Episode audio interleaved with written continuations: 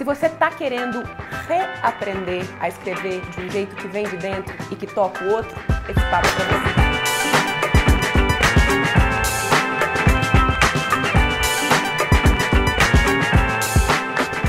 Tem umas coisas né, que a gente né? tipo pernilongo.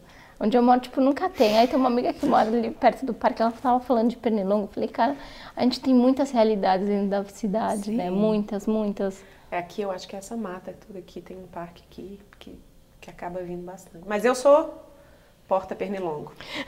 Qualquer lugar que eu, se eu for na sua casa, eles vão me achar. Possivelmente. O Bruno fala que eu sou o melhor repelente que existe, que é só andar do meu lado, que você não vai ter pernilongo, só eu. Vamos?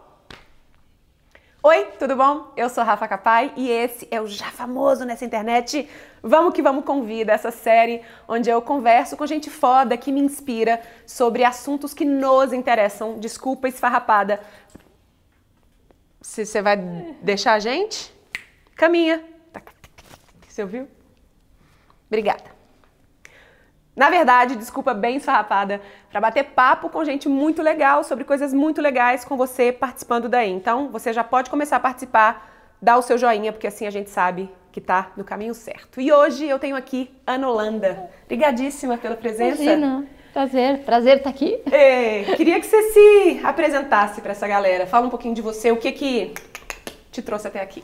Eu gosto de, de falar sempre quando eu me apresento que eu tenho apresentação formal, que é eu sou jornalista há mais de 20 anos, que eu já passei por muitas redações, que hoje eu estou há sete anos como editora-chefe da revista Vida Simples. Uh, já pratiquei muito o, jornalismo tradicional, mas eu costumo dizer que foi na, no que eu chamo de escrita afetuosa que eu me encontrei né, que foi a escrita afetou o jornal, vim 20 anos de jornalismo e numa escrita mais tradicional, na, na, verdade assim, na escrita que a gente passa a vida inteira acreditando que é o jeito certo, né, de escrever, uhum. é, eu não encontrei muitas respostas, né, mas que quando eu eu comecei a exercitar o que eu chamo de escrita afetuosa, aí sim eu encontrei respostas e foi o que, faz, é, foi o que fez sentido para mim e é o que faz sentido hoje para mim. E eu digo hoje que eu não sei mais escrever de outra maneira que não seja assim. Uh, e isso acabou virando uma algo muito maior do que eu imaginava, né?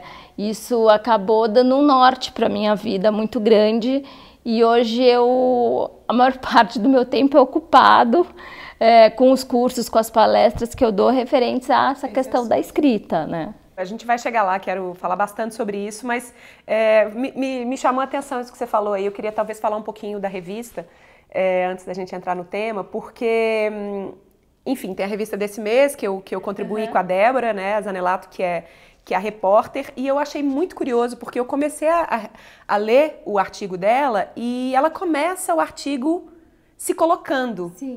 E eu vou te contar uma coisa, eu sou jornalista, não sei se você sabe. E quando eu descobri o lead, né, no jornalismo, que é como a gente, é, quem, quem não é jornalista talvez não saiba, mas quando você vai aprender a escrever um texto jornalístico, você tem que obrigatoriamente, né, teria que obrigatoriamente no primeiro parágrafo, quem, como, quando, onde, porquê, sei lá, tinha lá, eu nem decorei. E eu parei de escrever na faculdade. Eu escrevia, eu escrevia compulsivamente, eu adorava escrever, talvez essa escrita mais afetuosa que você está falando. E quando eu encontrei uma regra de como eu deveria escrever no jornalismo, eu parei de escrever. Passei o meu tempo da faculdade praticamente sem escrever.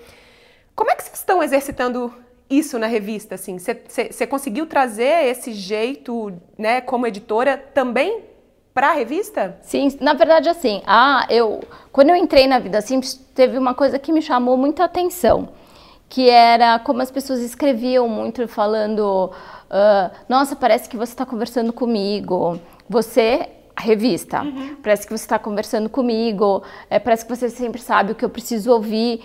E aquilo começou a, a, eu comecei a me questionar o que, que, é uma escrita que conversa com o outro. E a Vida Simples, na verdade, ela já trazia isso. Historicamente, ela é uma revista assim, que promoveu muitas inovações, tanto do ponto de vista da, do design, da editorial. arte, como editorial. E uma das questões do editorial, que é algo que é, você sabe muito bem que no jornalismo é assim, é, é, quase que um pecado, é esse envolvimento do, do de, quem de, quem escreve, né? É isso que eu, eu chamo isso de, do autor ser protagonista uhum. também, dele opinar, dele se fazer presente em muitos sentidos. É, se colocando algumas vezes se aquilo cabe em primeira pessoa. Mas não era uma prática tão comum, mas alguns textos, alguns uh, uh, jornalistas, colaboradores da revista faziam isso. Uh, e eu comecei a perceber que esse envolvimento que a pessoa tinha com o texto era essencial. E aí, cada vez mais, eu coloquei isso em prática na revista, pedindo para que as pessoas que escrevessem não tivessem medo de se colocar. Isso foi tão louco e tão doido que uh, eu já tive jornalista para quem eu, eu falava: olha, é, eu queria te ver mais nesse texto. E a pessoa ficava muito incomodada com esse meu pedido. E teve um, inclusive, que quando foi mais ou menos a quarta colaboração dele, ele virou, ele, ele me escreveu assim: finalmente eu entendi o que você me pedia. Uhum. E eu sempre digo para ele que foi o melhor texto dele para a revista. E de fato, assim, é muito, é, é, é muito isso. Eu acho que é, eu, com, conforme eu fui entendendo mais e mergulhando mais nesse processo da escrita, é, faz parte deste processo a gente ter esse medo de se mostrar, uhum. ter esse medo de se colocar, porque esse, esse, se colocar, ele não precisa ser só em primeira pessoa, uhum. você não precisa só necessariamente contar a sua história, você pode. E eu acho muito legal quando você consegue entrar dessa maneira. Uh, porque você se coloca muito próximo do outro, muito muito igual. É uma conversa que a gente está fazendo aqui agora, Sim. olho no olho. Mas eu sempre digo que, independentemente disso, a gente também tem que trazer a nossa alma para o texto, sempre. Eu sou capaz de ler textos de vida simples, eu sei quem são os autores, mesmo que não esteja ali escrito, eu sei quem é, porque eu já os conheço e eu percebo a alma de cada um no texto, eu sei mais ou menos qual é o caminho que eles vão seguir. E eu acho que isso é muito bacana, e eu acho que é isso que também traz muita personalidade para a revista. Uhum. E eu acho que também é isso que traz esse tom de conversa que as pessoas gostam tanto e se identificam, se identificam a ponto de num mercado editorial que está completamente em decadência, uh, vida que muitos títulos sofreram uh, de uma maneira muito profunda, né? Foram tiveram uma queda abrupta de vendas. Sim. Vida Simples se manteve uh, quase que intocável. Então, assim, eu, eu sempre digo, teve uma queda, teve uma queda, mas ela foi pequena, foi um degrauzinho, uhum. não foi uma queda abrupta, uhum. né? não foi uma ladeira abaixo, como muitos títulos sofreram.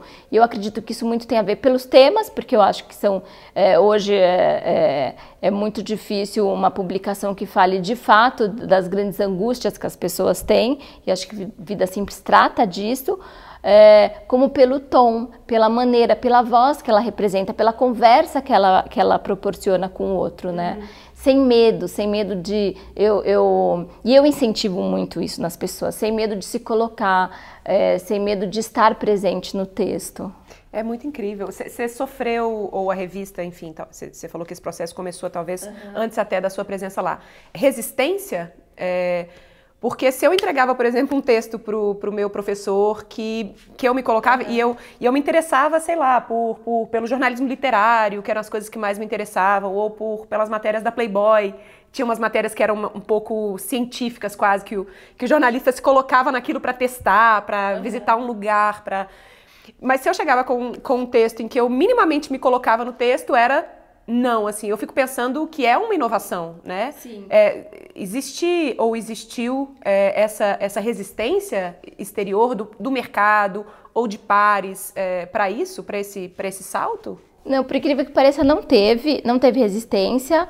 Uh, eu acho que a resistência maior era de quem escrevia. Que já estava acostumado é, com aquele com jeito. Com um texto mais duro. Uh, é, é, é, muito interessante porque quando eu recebo uma sugestão, né, de, de que a gente chama de sugestão de pauta, uhum. que é uma é, sobre o que, que a pessoa gostaria de escrever, eu, e em geral eu respondo como você quer contar essa história, né? Me conta como você quer contar, porque é, essa é a grande, para mim essa é a grande questão, né? Então, é, até mesmo eu, eu aprendi muito. Imagina uma pessoa que tem 20 anos de jornalismo que chega numa revista e também tem que se ref, é, é, refazer, é, quebrar muito, muito de, de coisas De que. padrão de padrão, de coisas que vinham muito, muito enraizadas, né? De, de uma escola de jornalismo muito tradicional.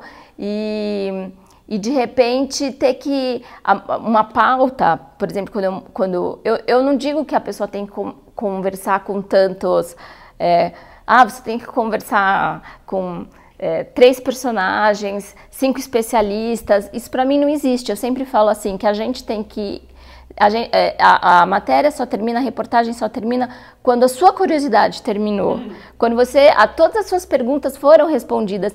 E é isso que vocês têm eu sempre saio de uma entrevista com qual é a minha próxima pergunta e quem vai poder me responder essa pergunta. Eu não fico premeditando, né?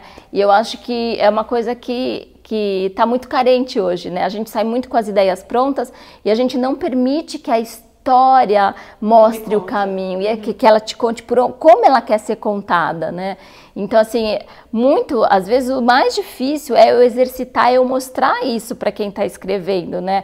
Se solta, ouça, perceba, enxergue. É, é muito. É um exercício quase de sensibilidade, né? É você sentir o cheiro do- da história, para onde ele está te levando. E a gente vai perdendo isso. É o que você falou, né? É o que eu mais ouço nos meus cursos, né? Porque a história da escrita afetuosa virou, virou grande na minha vida e vi- vi- virou curso. E eu viajo pelo Brasil com esse curso. Pra você ver como que as pessoas É, estão sim. sofrendo, né? Com... E assim, o que eu mais ouço quando eu peço para as pessoas se apresentarem, eu pergunto muito qual é, qual é o papel que a escrita representa na vida delas. E assim, tem muita gente da área de comunicação, tem muito jornalista, tem jornalista que já foi é, jornalista que eu olhei e falei assim, eu não acredito que eu tô vendo essa pessoa na minha sala de aula, né? Assim, gente que eu não imaginei que pudesse ter problema com a escrita e que fala de é, gostaria de retomar a paixão por escrever, né? Que é, pessoas que escreviam muito até mais ou menos que escreviam muito na adolescência, escreviam muito quando, ela, quando eram jovem, e depois da faculdade, desse estudo mais formal, principalmente às vezes quando passam por, por uh, estudar muito para vestibular e tem que fazer uma redação muito padrão, é, para de escrever, começa a ter medo de escrever, começa a ter. é, é, tem uma quebra da intimidade com as palavras e vai para o meu curso para resgatar isso. E isso independe da profissão. Tem jornalista, mas tem gente de áreas tão diversas, engenheiro, médico, dentista, aposentado, muito empreendedor, gente da área de tecnologia.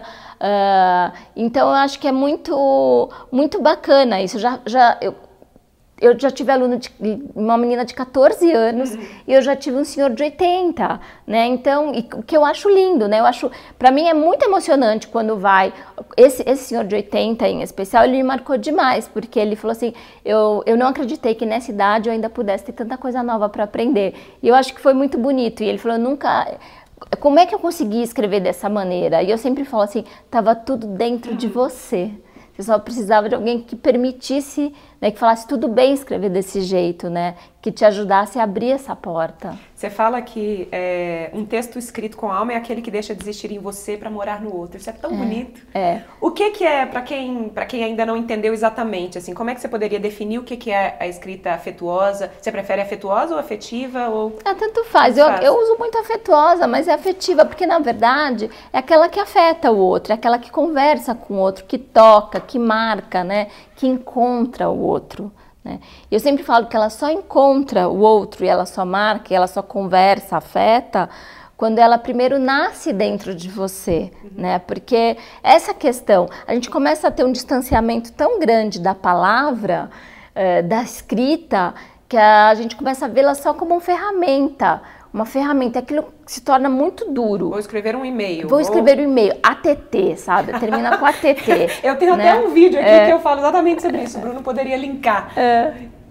Né? Por que, que a gente achou que tinha que ser assim? De onde você acha que veio isso? Não sei, a gente se veste, né? Acho que é, é isso que eu falo, assim, a escrita é muito reflexo de quem a gente é e da maneira como a gente está no mundo.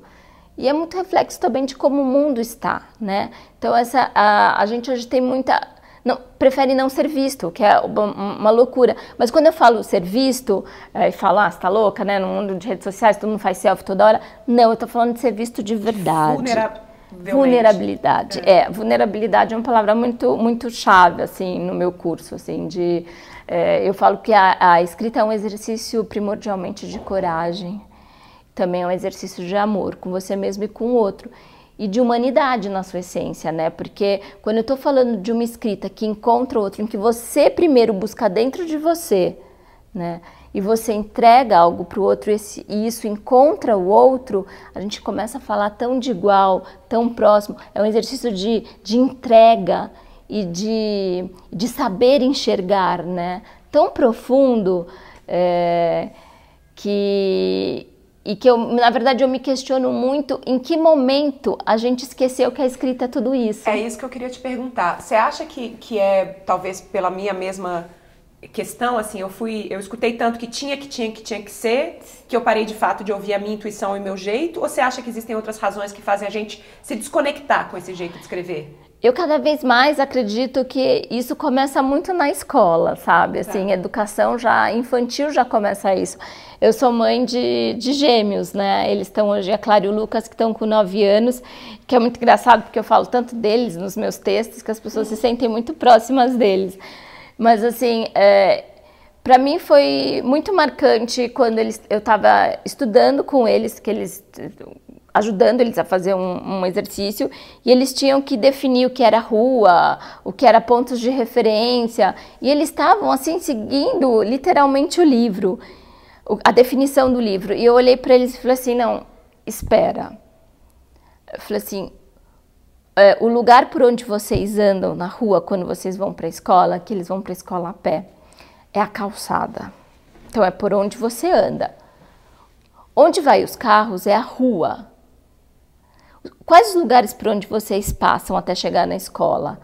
Ah, a gente passa no supermercado, a gente passa pelo hospital, até, ah, tem uma farmácia, tem uma farmácia, ah, tem uma, uma banca de revistas, tem uma banca de revistas. Então, isso é ponto de referência. E aí, tudo que, é, na verdade, parecia só um conceito distante da vida deles, se aproximou.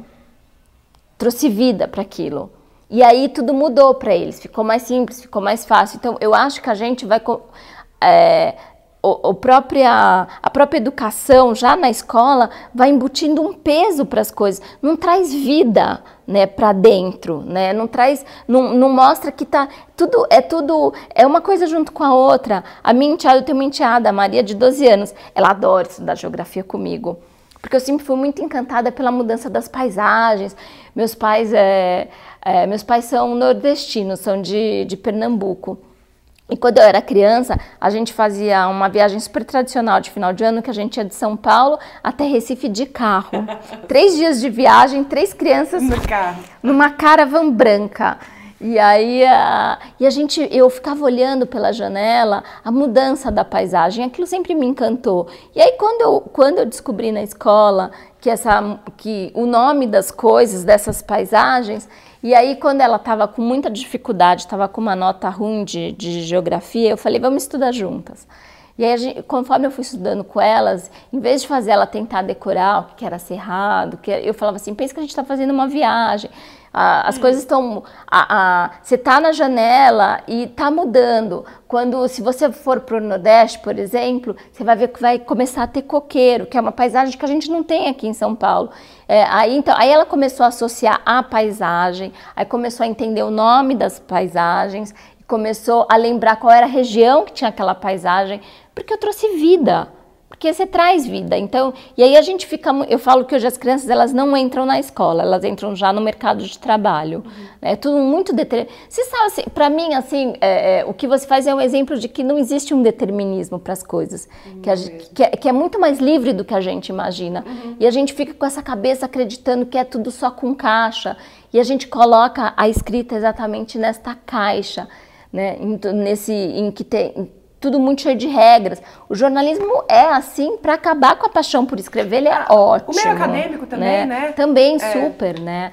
É, eu já tive gente que fez curso comigo que chegou completamente angustiada, porque estava no meio de um processo de defesa de, de escrita de, de tese, de mestrado ou de doutorado, e estava em sofrimento porque uh, muitas vezes o tema era um tema extremamente delicado, uma era sobre artes, o outro era um médico, mas era um, um psiquiatra que estava estudando algo que também que era extremamente delicado, duas pessoas de áreas diferentes, em, em, em, lugares diferentes. Um foi um curso que eu dei em Minas, outro um curso aqui em São Paulo, mas a angústia era a mesma. Era, escrever tipo, uma tese é um peso, né? É um peso, porque a linguagem também tem que ser uma linguagem específica em que eles não podiam ser aquilo que eles que acreditavam, que eles né? E, e eu lembro que os dois, quando terminaram o curso, optaram por fazer do jeito que eles gostariam. Teve esse médico em especial, ele me retornou depois e, ele, e eu perguntei, e aí? Ele falou, e aí que eu defendi a minha tese de doutorado, num assunto super, super sério, mas um estudo longo dele é, do jeito que eu acreditava. Eu falei, como que você fez? Ele falou, eu coloquei poesia. Eu falei, Demais, até é, eu falei, como foi? Ele falou assim, foi que eu passei, eles gostaram, mas uma das pessoas da banca falou assim, é, só que eu acho que você coloca muita poesia. Ele falou, ah, na, ele falou Ana, na boa, eu não liguei, entendeu? Porque para mim tinha que ser daquele jeito. Que então legal. eu acho que, que, é, que tudo bem, né? Que... Uhum e, e, que cada vez mais a gente também pode mostrar que, que isso se transforma. O, outra angústia que eu tive foi, eu tive, eu fui dar um curso em Brasília, aliás eu tenho um público incrível em Brasília, e eram pessoas que trabalhavam no, no, no Superior Tribunal, eh, Tribunal de Justiça, mas é, enfim. E uma dessas pessoas falava, fa, falou para mim que era muito comum as pessoas lerem, é, irem, é, olharem um, enfim, o, o que foi decidido, lerem aquele texto jurídico. Não entender? Não entender Nada. e olhar e falar assim, mas eu ganhei ou perdi? E eu falei, cara, que coisa louca, que afastamento é esse? Eu estou aqui, neste andar superior e você aí. E essa escrita é feita para isso, de verdade. Afastar, eu acredito, é, é para afastar. Sim. Né? Eu acho que é, eu sempre falo, é, o meu papel, eu, eu encontrei nisso uma um, uh, um caminho mesmo de vida. Para mim, eu, eu, dar curso hoje sobre, sobre a escrita é embutir nas pessoas que a escrita tem que ser, é, é, é para aproximar, a escrita é para encontrar o outro e que a gente e que ela é simples, uhum. né? Escrever é algo que a gente aprende quando é criança, né? Não, você não precisa fazer um é, mestrado, doutorado, você não precisa fazer cursos que você não tem nem dinheiro para pagar, de tão incríveis que eles são, ou, né? Ou se formar em letras para exatamente, melhor, né? né? É algo tão simples que, que é, é tão acessível a todo uhum. mundo, né? Ou a, a, a maior parte das pessoas, ou deveria ser. É, e ela é capaz de, de, de, transformar de uma maneira tão profunda, de, de mudar uma relação, de fazer você perceber que existe uma força dentro de você, uma sabedoria dentro de você muito grande, porque tem uma outra coisa que eu ensino muito, que eu mostro muito, é essa questão do quanto é, todo mundo tem uma história incrível para contar, uhum. né? E que é, isso está dentro da gente. Em geral, a gente não acredita. Sim. Então, tem muitos componentes que fazem com que você tenha dificuldade de se colocar no texto, né? E deixar de acreditar em você é, é um, deles. deles. Legal. É, é, eu tenho certeza que, que já tem um monte de gente interessada, assim. Me fala, será que se a gente pudesse, de alguma forma, é, alguns princípios ou eu imagino que não deve ser assim, né? A gente não está falando de regras específicas, mas o que que, o que que, como é que faz a gente acessar? É, o que que faz a gente acessar essa escrita afetuosa? Então, assim, a primeira coisa que eu é, o primeiro exercício, por incrível que pareça, que eu peço para os meus alunos fazerem, não é um exercício de escrita. que ótimo. É um, é um exercício de, de treinar o olhar, né? de sensibilidade do olhar. Então eu, eu peço que eles saiam é, para caminhar e sem fone de ouvido, sem ouvir música, sem ficar no celular, é simplesmente caminhar e perceber. Eu falo, sente, volta a sentir cheiro das coisas. Porque eu falo que a gente não. Você. É, quando você. Quando a gente está muito, muito entretido no celular, ou quando está ouvindo música, você é capaz de passar numa rua que acabou de ter feira. bloqueia, né? E não perceber o cheiro do peixe, sabe? Ou o cheiro de final de feira, cheiro de fruta podre que fica, né? Enfim, é, você é capaz de passar por um, por um pé de, de jasmim ou de dama da noite, que é um uhum. negócio assim que te entorpece, né? E você também não percebe. Eu já, já fiz esse teste, eu tava caminhando na calçada e eu fiquei completamente assim. Era um cheiro tão forte de dama da noite, tão enjoativo, E eu falei, cara, não é possível. Eu fiquei parado um tempo vendo se alguém mais percebia aquele cheiro. E as pessoas passavam como se não tivesse acontecendo nada ali, né? E então o primeiro exercício que eu faço é caminhe. Caminhar é um exercício incrível para escrita. É, é, caminhar e voltar a perceber, sentir os cheiros das coisas, perceber, falar assim, se você começar a sentir que vai chover só pelo cheiro, né? Que é um conhecimento que a gente tem, é Sim. ancestral, né? É. E a gente para de sentir. Eu falei, cara, fica feliz, porque você já está começando a treinar essa sensibilidade, porque as ideias e esse primeiro passo para você se soltar na escrita tem muito a ver com essa reconexão com você e com que tal tá presença mesmo, com presença, com percepção da natureza mesmo, né? Da natureza que está aí, né? É, tá aí o tempo todo, o dia, o dia começa, o dia termina, solta lá em cima, solta lá embaixo, ó, tá tudo aí, a gente não se dá conta, a gente fica muito preso aos nossos problemas, à nossa realidade, ao nosso umbigo e não percebe né? Não percebe. E caminhar é um exercício incrível, porque você, primeiro que também é entrega, você uhum. está na rua, sem estar, é, sem, sem nenhum tipo de proteção, né? De, de um carro, de um ônibus, de um metrô, enfim. Você está ali, é só você. Né? Não, sem nada para te distrair, só caminhar. Mas eu, eu falo, não caminha assim louco para enxergar tudo. Não, só saia só caminhando. É incrível as coisas que você percebe. De repente você começa a ver é, plantas no seu caminho de sempre que você nunca tinha visto. Uhum. Eu adoro, por exemplo, quando eu, eu percebo, nossa, nunca tinha visto essa caixa. Nossa, olha essa calçada aqui incrível. Cara, essa caixa de correio, que coisa mais linda. Ainda tem gente que tem essa caixa de correio uhum. e eu fico percebendo essas coisas. Eu acho tudo isso, isso é muito rico. E é ingrediente, né? É ingrediente. É, eu acho que eu, eu, já, eu já contei histórias a partir de um cheiro de feijão que eu senti na calçada, de um predinho de três andares no meio do bairro do Itaim, né? Então é, é essa é a questão tá no simples, tá no ordinário, nessa, nessa vida que a gente leva todo dia. Porque tem uma outra coisa que trava muito a escrita, é porque as pessoas, em geral, elas acreditam que elas têm que ter temas muito incríveis para uhum. escrever. Então, assim, ah, eu vou escrever depois que eu fizer o caminho de Santiago de Compostela. não que elas não possam claro. escrever sobre isso, né?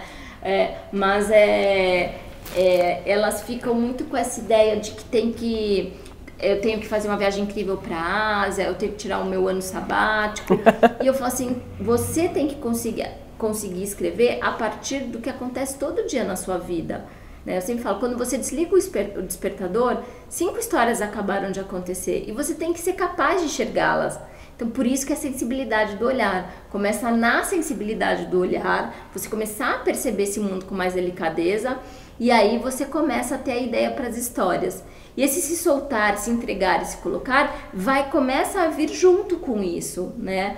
Com, com você perceber que é muito mais simples do que você imagina. É, tem muita gente que fica angustiada comigo, mas você não vai. Que hora você vai ensinar a técnica? Eu falo, a técnica é se soltar, a técnica é se mostrar, né? Não teve uma ideia?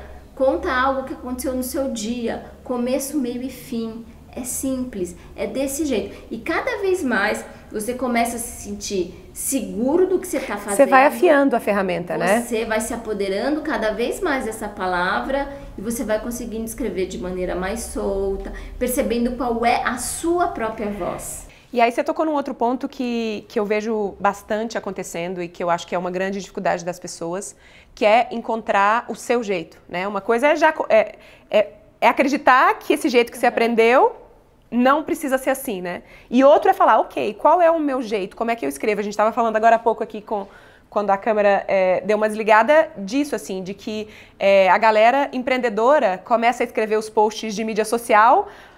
Olá, boa tarde, como vai você? Tipo, coisas super travadas e super engessadas e não conecta, né? Como é que, como é que a gente é, encontra esse jeito próprio de escrever? Onde quer que a gente esteja escrevendo, se a gente está escrevendo uma carta, um e-mail, se a gente está escrevendo um livro, se a gente está escrevendo um post de mídia social. É assim, eu costumo dizer que assim, escrita é escrita em qualquer lugar, né? É, ela não é uma essa escrita mais cheia de alma ela não é prerrogativa dos textos de jornalismo né do, enfim grandes histórias grandes histórias não é disso eu falo assim é no e-mail que você escreve, é no bilhetinho que você deixa para o outro em casa, no WhatsApp que você manda. E é assim, nos textos mais profundos, nos, quando principalmente tem gente que quer escrever livro, e eu falo, é tudo a mesma coisa, é tudo escrita né? Só que é, outra questão que eu falei que vulnerabilidade é um, é um tema chave é porque é exatamente isso, as pessoas têm muito receio de se mostrar, elas acham que não cabe ali, tem sim muito essa coisa que começa a ficar plástica, né? Então eu vejo muito gente que está começando a empreender, a empreender, que está ali com o seu pequeno negócio de sabonete artesanal, de, enfim, de, de organizadora de casa, uhum. de, e que tá, e que quando eu começo a conversar e que eu descubro ali que tem uma história incrível, linda, sabe? O porquê, o porquê dela. Quando, Fazer em geral, é, ela, muitas dessas mulheres, dessas pessoas, quando elas chegam nesse lugar, elas já entenderam qual é o papel delas. Elas já passaram por, por mudanças de vida e aquilo já está muito conectado com a alma delas, uhum. mas elas não conseguem trazer aquilo para o texto. E aí vem um texto é, distante, um texto plástico, um texto muito cheio de muito chavão, às vezes texto só le... parece um texto legenda, Sim. né? Ou é chavão demais, é. né? Repetindo alguma coisa que ela viu em algum lugar, ou é genérico, parece Super. texto de bula de remédio que. É. Ou, ou, assim, tem muita gente que também pode trabalhar com questões mais profundas, o pessoal que trabalha com, com coach, enfim. É, e que também vai para um outro lado, né? Que são aqueles textões que não dizem nada, que ficam só na superfície. Vai falar, por exemplo, sobre propósito. Aí fica o propósito, propósito, propósito. Mas fica um negócio tão. É, é, fica sempre na superfície. Eu falo que as pessoas, elas não elas não aprofundam. Qualquer assunto. Se a gente for falar sobre este banquinho. É, a, gente, a gente pode ficar só na parte plástica dele ou a gente pode contar a história que tem por trás dele e trazer vida e dar vida. Só encontra o outro quando o outro sente que existe vida ali. Só encontra o outro quando o assunto está sentado na sala da sua casa. E só está sentado na sua casa quando existe vida nele, quando ele não é meramente plástico. Isso que eu falo que são os textos em camada, que é um conceito que eu dou sempre nos meus cursos. Que é o texto em camada? É você olhar além da superfície das coisas, você entender quais são as histórias que aquilo está te contando. E as histórias que aquilo está te contando tem muito a ver com a tua própria história, porque vai passar pelo teu filtro individual. Você pode olhar esse banco e falar sobre o formato dele. Eu posso olhar para esse banco e falar sobre as cores que, que ele foi pintado. Isso tem a ver com o quê? Com as minhas referências, com o meu filtro. E é isso que as pessoas não usam. Elas só ficam na superfície. Vamos falar deste banco. Foi feito por quem, quando, como, onde. E fica tudo muito plástico ou fica uma pessoa copiando a outra sem encontrar a própria voz. Uhum. E tudo isso é um medo de se, de, de, de se expor tão absurdo, porque a escrita, ela, no, ela desnuda a gente. É espelho, né? Ela é espelho, ela, a gente se mostra, a gente começa a ficar mais transparente, a gente precisa tirar essas camadas de proteção que a gente aprendeu a se colocar.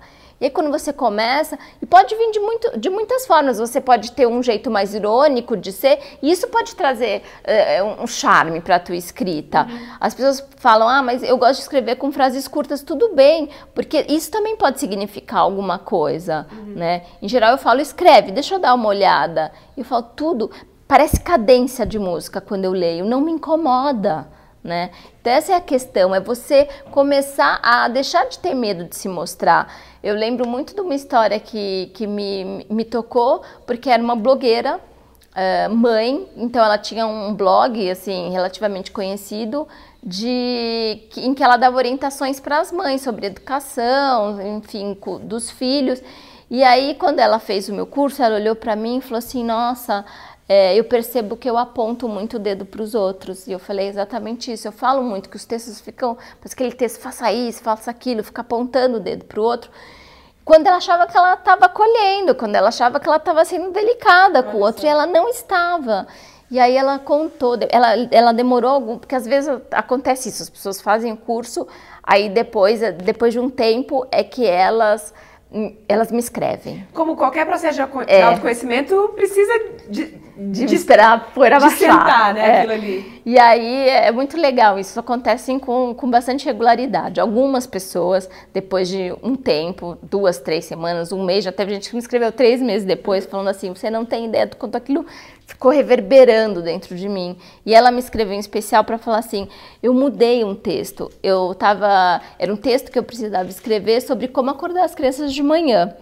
E aí eu basicamente era, é, era, era cheio de regras, faça assim, faça assado, faça desse jeito. E aí ela falou que ela escreveu diferente. Ela, come, ela trouxe as referências dela, ela começou a contar como quando ela era criança, que ela sabia que estava na hora de levantar pelo cheiro do café que entrava no quarto e depois pelos passos que ela ouvia do pai caminhando pelo, pelo corredor até chegar no quarto dela. Esse era o jeito que ela mais gostava de acordar e que e ela lembra disso até hoje. E aí ela seguiu o texto. Como que a gente pode fazer isso com os nossos filhos, né? Começar também a criar essas referências e construir histórias. E ela falou que fez uma baita diferença para ela. Só de, de é, você contar, já me emocionei é, aqui. E é, e, e, e, é isso, né? E ela falou assim, poxa, e, e eu não percebia que eu estava fazendo desse jeito, né? Eu não percebia que eu estava sendo tão dura. E, e ela trouxe delicadeza para o texto dela.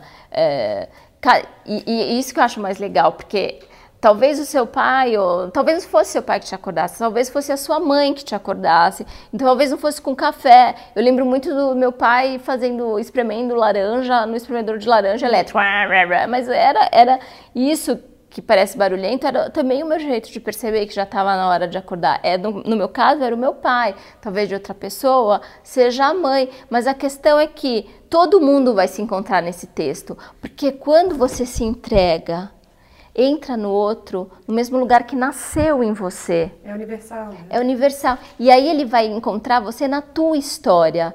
Mas por trás disso, o que, que tem? Tem algo maior por trás disso. E é aí que a gente se encontra. Né? Não é na experiência específica de cada um, mas tem uma mensagem por trás que ela vai ser entendida. Né? Mesmo que eu esteja falando de bolo e, vo, e você vai entender como esfirra, mas o que, que eu estou falando por trás disso, entendeu? Uhum. É isso que fica, é isso que marca. É, é, por isso que eu falo que precisa de entrega e de coragem. Uau, que demais. Uhum. É, eu queria te ouvir falar um pouquinho, porque eu acho que tem a ver. É, existem, existem textos para mim que funcionam. Eu sei que existem autores é, que trabalham com uma vertente que é assim, e eu sinto que talvez o seu tenha um pezinho lá. Que são quase terapêuticos, no sentido de que eu estou vivendo alguma coisa, tá difícil para mim processar, é, tô, né, tô passando por algum desafio e eu resolvo escrever uhum. a partir de, desse espaço de, de, de entrega. E, curiosamente, depois que eu entrego aquele texto, é quase como se eu tivesse, de alguma forma, passado por esse processo, assim. Essa conexão entre escrita e esse, e esse, hum, esse espaço terapêutico, assim. Você acredita nisso? Ah, eu acredito demais. Você já eu viveu já, isso com algum texto? Já, é, é, muito, né? Eu sempre falo que às vezes tem textos que eles demoram. É, o texto sempre nasce, eu falo, porque ele é um pedaço de você, ele é um nascimento. E tem textos que eles demoram, mas que a pessoa precisa de tempo. Eu já tive visto tanto exemplos no próprio jornalismo, né? De, de em textos mais tradicionais, digamos. Eu pedi para um. Eu queria aqui trazer para a Vida Simples uma, uma história falando sobre o café mas era o café do tipo como, como o café tinha se transformado nos últimos anos e o que, que tinha levado a isso. E eu sabia, em especial, que tinha um jornalista que poderia contar isso muito bem, porque além de jornalista especializado em, em gastronomia, ele tinha herdado do pai uma fazenda de café e durante um ano ele se envolveu, um, é, do último ano ele estava super envolvido com o cultivo de café e com essas mudanças. E como, por que, que, por que, que a gente melhorou a nossa qualidade do café? Isso tinha todo um envolvimento com quem plantava o café. Então ele estava imerso nisso. E ele tinha uma relação muito emocional com o café. Porque quando ele herdou essa fazenda de café, ele e as duas irmãs, quando o pai morreu, as irmãs queriam arrendar essa fazenda. E ele falou: "Não, a gente tem uma história, a gente cresceu indo nessa fazenda, essa fazenda era do papai, ele morava aqui, isso era importante para ele, me deixa tentar. Por um ano, se eu não conseguir manter isso aqui, a gente arrenda, mas me deixa tentar". E ele viveu e respirou essa história durante, durante algum durante um tempo, na verdade, acabou dando certo, ele tá além ele, ele trabalha nisso no, no paralelo da vida dele. Mas eu escrevi para ele, pedindo que ele escrevesse esse texto para a Vida Simples. E aí e tinha um motivo muito por eu saber de toda essa história dele com o café e com a fazenda do pai. E ele me respondeu muito emocionado, porque no dia que eu escrevi para ele, coincidentemente, fazia um ano que o pai tinha morrido. E ele encarou esse texto como um presente. Só que no prazo da data de entrega do texto, o texto não chegava, o texto não chegava, o texto não chegava. E aí eu escrevi para ele perguntando o que está acontecendo. Aí ele me mandou uns cinco dias depois do combinado e ele falou assim: eu não eu não estava conseguindo escrever exatamente na parte que falava sobre o meu pai. E eu percebo que isso ainda é uma, é uma coisa difícil para mim, existe ainda uma dor muito grande. E assim, eu adoraria ter visto é, este. E ele falou assim: eu não consegui escrever muito sobre isso no texto. Eu falei: não, tudo bem. E o, o, texto, eu, eu acharia lindo que ele começasse o texto contando essa história tão linda e delicada. E tudo que ele aprendeu é, se envolvendo com essa herança do pai e aprendendo sobre o café, sobre o comércio de café e tal. E para minha surpresa não começava com isso, na verdade ele contou a história do pai dele quase que tipo correndo no meio do texto. Mas eu entendi que ele não estava ainda maduro e preparado para comer para falar, para escrever sobre isso, porque é, é, é a dor dele, uhum. né? E tudo bem. Sim. E a gente tem que respeitar. Sim. Então, é, ao mesmo tempo, eu eu queria ter, eu lembro, eu, eu, eu demorei muito tempo, por exemplo, para escrever um texto que eu falava sobre o meu pai, sobre os dias dos pais, tal, que eu queria colocar no meu outro projeto pessoal que chama Minha Mãe Fazia. É, eu sempre faço um texto, sempre no Dia das Mães ou para o Dia dos Pais. E eu não consegui, não consegui publicar para o Dia dos Pais. Na verdade, eu publiquei um mês depois do Dia dos Pais. E eu não sabia nem por onde falar, nem o que falar. E aí eu entendi por que, que eu não conseguia. Porque para mim é muito difícil. Porque meu pai está com 81 anos, está num processo de envelhecimento é, difícil no sentido de não aceitação da, do fim da vida, que eu acho que é uma coisa que a gente não fala muito, né? E acompanhar este envelhecimento de perto, é, eu acho que é difícil para quem está envelhecendo e para quem tá convive também, uhum. porque é, você, a pessoa deixa um pouco de ser quem quem ela era, enfim, é, é, é, é tudo é, é dolorido. Tudo, é dolorido. Uhum. E eu demorei muito para conseguir escrever. Quando eu terminei de escrever, eu chorei e eu uhum. publiquei. E então eu acho que tem, mas assim, ao mesmo tempo, quando eu consegui escrever e demorou um tempo para eu conseguir escrever, aí foi que eu entendi por que, que eu estava com dificuldade, por que, que aquilo estava é, é, me doendo tanto. E foi tão bacana assim o retorno, porque é, teve, por exemplo, uma pessoa que, que, que lê muitos dos meus textos, que ele tem um grupo que é um grupo que, de pessoas que estudam e, e falam sobre a morte, falam da importância de falar sobre a morte. E ele recomendou a leitura do meu texto, porque eu falava exatamente disso, dessa dor que a gente fica alimentando dentro da gente, que a gente não divide com os outros, porque a gente não quer falar sobre esse assunto. Essa é outra né? coisa maravilhosa da escrita, é. né? É um espaço de, de, troca, de troca, tão importante. De revelar algo que não é dito. Sim, e, e, e quando a pessoa escuta, ela fala. Ai, que Você bom também, que mais, que né? mais alguém vive é, isso. Que né? mais alguém vive isso. Mas a gente só consegue chegar nesse lugar quando a gente se entrega, quando a gente quando busca essa dor. É, até poder enxergar. Por isso que a escrita é tão legal porque você precisa enxergar ela para poder escrever sobre ela e ter a coragem. As, em geral, as pessoas têm muito medo de publicar esses textos. Sim. Muito. Eu sempre falo assim: tá com muito medo de publicar esse texto, então quer dizer que você chegou no ponto. É, o, o, medo é, é direcionamento, sei lá como é que chama isso, proporcional é. a, ao, ao, quanto de impacto que isso pode causar na sua vida e do É, outro, né? e fica isso assim. Nossa, o que, que, os, o que, que vão pensar quando lerem esse texto? O que, que vão pensar? Você pode, eu falei publica. Eu sempre ponho eu esse desafio. Publica e você vai sentir que a maior parte das pessoas vai se identificar e vai falar exatamente sobre este medo de publicar o texto. Que, nossa, é, eu, eu, sinto isso dessa mesma maneira. Assim, eu acho que a gente vive hoje um momento em que a gente fala muito, mas a gente não fala exatamente sobre o que interessa. Né? A gente não mergulha profundamente nas coisas. Mergulhar profundamente é isso, é né? falar sobre as nossas dores, sobre as nossas angústias. Também pode ser sobre as nossas alegrias. Você não precisa tratar só do que é difícil, Sim. né? De ah, sonhos, de, de desejos. De sonhos, de... de... desejos, de maneiras de perceber, de enxergar, de coisas engraçadas. Toda, toda Exatamente, né? toda a nossa humanidade, né? Sim. De repente você tem uma, é, uma pessoa que tem um jeito de perceber é, cheio de graça a vida. É, é, você vê formas, que, objetos que formam um rosto e você acha aquilo engraçado e você tem medo de dividir porque vão achar que você é louca, sabe? Esse tipo de coisa. Então é, é meio isso, assim, as pessoas ficam, ficam com muito receio disso. É, e, na, e pelo menos na minha experiência, é, de alguma forma orientando os meus alunos que estão que querendo escrever mais para os seus negócios, para as suas coisas, na grande maioria das vezes o retorno é é demais. As pessoas falam: caramba, que bom que eu falei disso, que bom que eu escrevi sobre isso, né? Porque a grande maioria das pessoas está querendo humanidade. A gente não está querendo perfeccionismo, a gente não está querendo pessoas irretocáveis, a gente está querendo gente de verdade, né? A gente está querendo se ver no outro, né? E é muito engraçado, porque quando eu chego no final do curso, eu sempre dou referências de leitura, né? E as pessoas ficam também de novo esperando livros de técnica. E eu falo. Como escrever melhor. É, não, e a indicação de leitura é sempre livros é, que tem a ver com essa, com essa questão do, do, de, daquilo que, que dá mais medo, que barra, né? E aí eu falo para ler sobre vulnerabilidade, sobre medo. E, e, é muito legal. Tem gente que é super bom aluno, que lê todos os livros, depois me escreve para contar que leu todos. Como é que você lida com um bloqueio criativo, você particularmente? Ai. Ou você não tem essas coisas? Não. Às vezes eu tenho assim, do tipo, é, ah, preciso ter uma ideia, né? Preciso ter uma ideia, algo que. E eu, uma coisa que eu já, já aprendi é que isso vai vir de uma maneira muito, muito simples. Por exemplo, tinha uma, uma questão lá que eu estava batendo a minha cabeça é, relacionada à comida para entender um pouco qual se a gente podia eh, ter comida pronta ou não podia, enfim.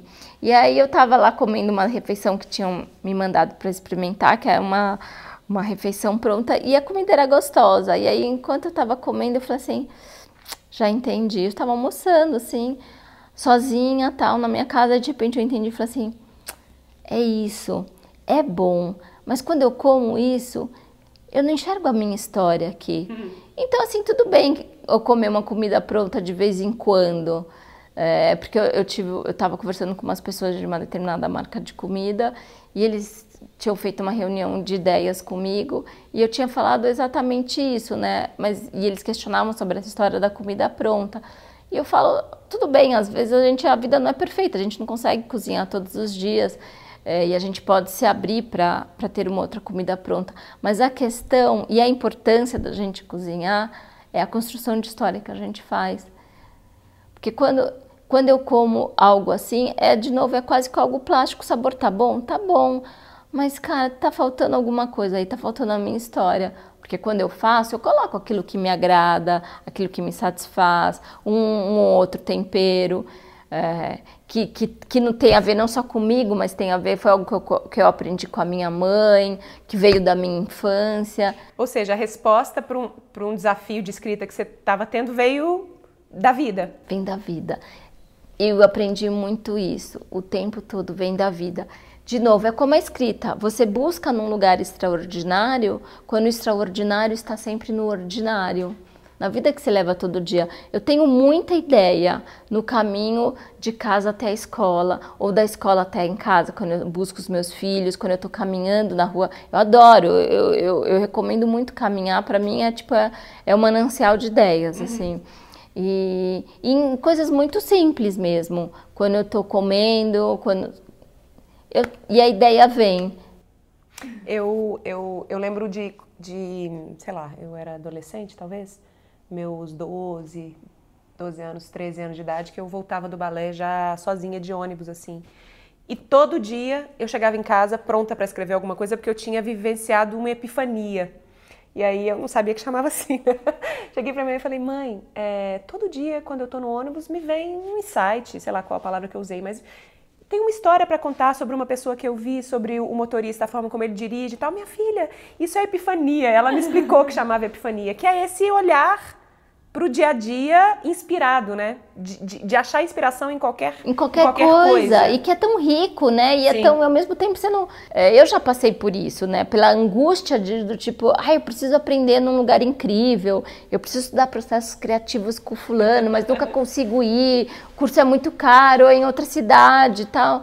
E, e aí você. Não que, não que, não que é, é, aprender, aprender é uma delícia, eu adoro, né? Tem muitos cursos que são cursos que eu quero fazer, é, não é essa questão, mas o que eu quero, que, que, o que eu quero passar para as pessoas é que tem algo que a gente tá, que a gente desperdiça todos os dias, né? Que é isso do da percepção dessa beleza, né, que está tão presente no cotidiano, que, tá, que é tão inspiradora o tempo todo, o tempo todo, assim, é extremamente rico, né? Uhum. É, é, eu estava aqui olhando a vista e eu percebi que na casinha do lado tem três pés de mangueira, sabe? E, e aquilo já me levou para um outro lugar, enfim, e já daria uma história ali, né, uhum. das mangueiras. Então, acho que é é, é isso, é no sim, todo dia. É na abertura do olhar. É na né? abertura do olhar, é você saber olhar. Sair do piloto automático, talvez seja Totalmente. Isso, assim. É sair do piloto automático e perceber essa riqueza que tem ao teu redor. Porque eu falo que a gente começa a criar muitas verdades baseadas no seu umbigo, né? Então uhum. Então você começa assim, por exemplo, para empreendedora, ficar, o consumidor é, cara, o consumidor é uma pessoa como você. Vamos parar com isso. É gente, inclusive para de chamar ele de consumidor, começa a chamar ele de pessoa, né? Porque ele é alguém como você. Sim. Então a gente começa, é isso, a gente começa o tempo todo a distanciar, a gente começa a idealizar, né? A gente começa a ver a partir do nosso próprio umbigo, da nossa realidade que acontece na minha rua.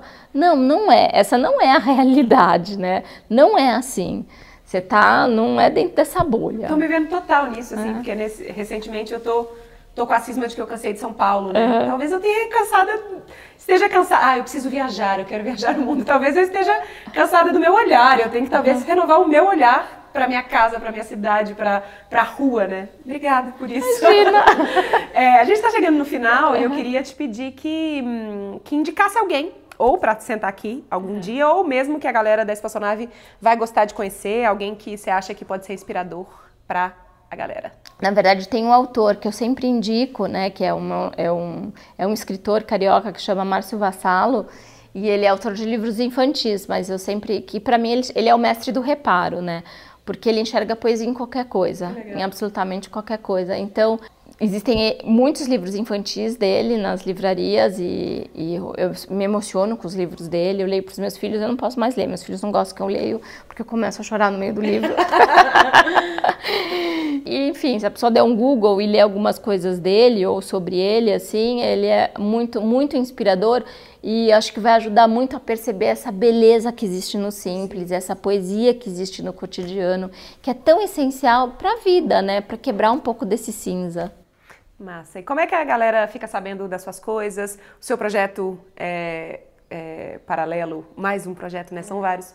É, além da questão da escrita do seu blog, fala um pouquinho do seu trabalho, como é que a gente te acha? Então, é, por enquanto, no Facebook, no Holanda, eu divulgo todos os meus cursos, os, uh, é, workshops, não só em São Paulo, como no Brasil, porque eu viajo pelo Brasil para dar esses cursos, essa, essa agenda. No Instagram também, que é o Ana Holanda 72, uh, ah, também eu, eu divulgo no Instagram. E eu tô para lançar um site que é porque as pessoas estão começando a ficar confusas com os, com os, meus cursos. E talvez a coisa tomou um tamanho que você não está é, imaginando quando porque, você começou, é, né? Não, porque eu estou dando mais de um curso de escrita, eu tenho curso que eu viajo pelo Brasil, tenho um curso de um dia, eu tenho um curso de quatro encontros, minha cabeça não para, eu quero lançar um curso novo no segundo uhum. semestre, mais longo e mais profundo, vou lançar um livro sobre a escrita, né? Já tem nome? É, como se encontrar na escrita. Hum. E eu tô e esse sai é? é? em junho, tá, tá previsto para junho. Se já tiver no ar, como é que funciona isso? Peraí, deixa eu pensar. Porque eu não sei quando vai pro ar. Uhum. Mas às vezes já tá. Se uhum. tiver, já vai estar tá aqui embaixo. Já vai estar. Tá, é.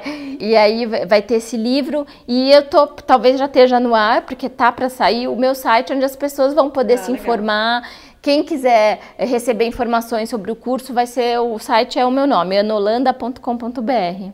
Que massa. Eu fiquei pensando aqui, vou te colocar na fogueira, mas eu acho que, que vai ser legal. E se a gente pedisse para a galera, é, de alguma forma, tentar escrever aqui nos comentários um texto curto, mas tentando acessar essa, esse espaço que você falou? Você acha que é um bom desafio? Ah, é um ótimo desafio. E eu sempre falo assim, tá com medo, tipo, pensa em algo muito corriqueiro, uma cena do cotidiano e conta sobre ela. Uhum. Então, para tudo que você está fazendo, não, vai até o final, mas assim que acabar esse vídeo, para, tenta se reconectar com você mesmo, como a Ana falou, repara o seu ambiente, vê onde você está e volta aqui nos comentários e escreve um texto que você acha que está vindo de dentro aí, que é o que você está querendo falar nesse momento. Que eu vou estar aqui, se você está convidada também para passear pelos comentários, se quiser. Ótimo. Ah, obrigada a você, adorei. Esse foi aqui?